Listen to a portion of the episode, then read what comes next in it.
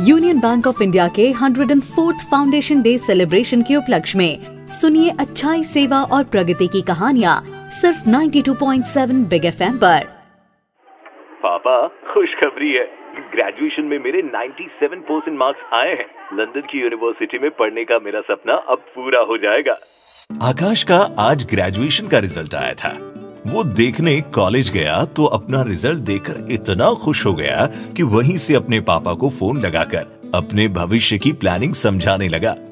वैसे तो लंदन की यूनिवर्सिटी में पढ़ने की अपनी ये ख्वाहिश वो अपने पापा से कई बार जता चुका था।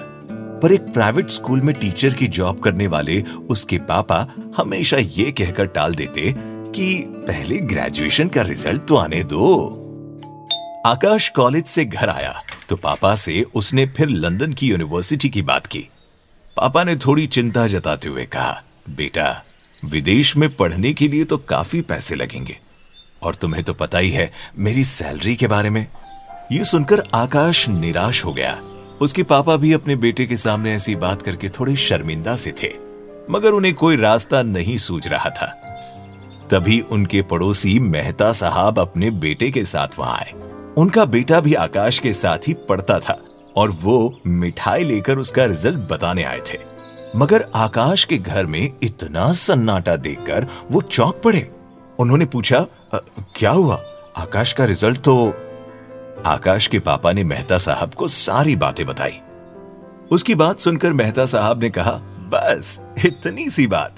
तो आप एजुकेशन लोन क्यों नहीं ले लेते? आकाश के पापा ने कहा विदेश में पढ़ने के लिए लाखों रुपए लगेंगे। उतने रुपए के लोन के लिए कोई गारंटर या एसेट में कहाँ से लाऊँगा? मेहता साहब ने कहा, मेरा भतीजा भी यूनियन बैंक ऑफ़ इंडिया में है। मैंने भी अपने बेटे के एजुकेशन लोन के लिए उसी से बात करी थी। भाई साहब, चालीस लाख तक तो कोलेट्रल फ्री लोन मिल जाएगा।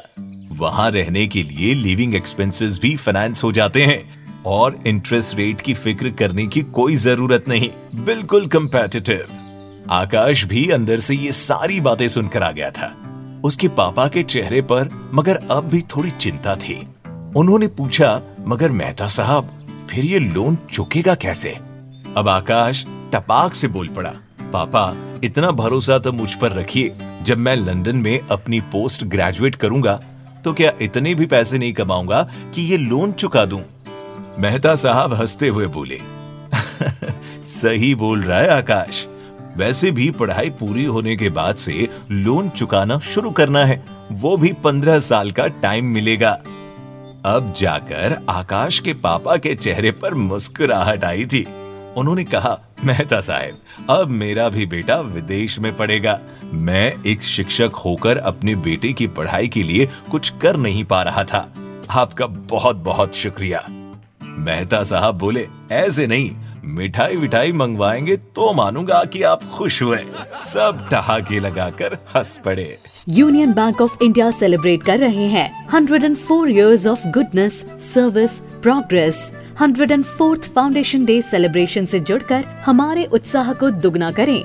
यूनियन बैंक ऑफ़ इंडिया, अच्छे लोग अच्छा बैंक।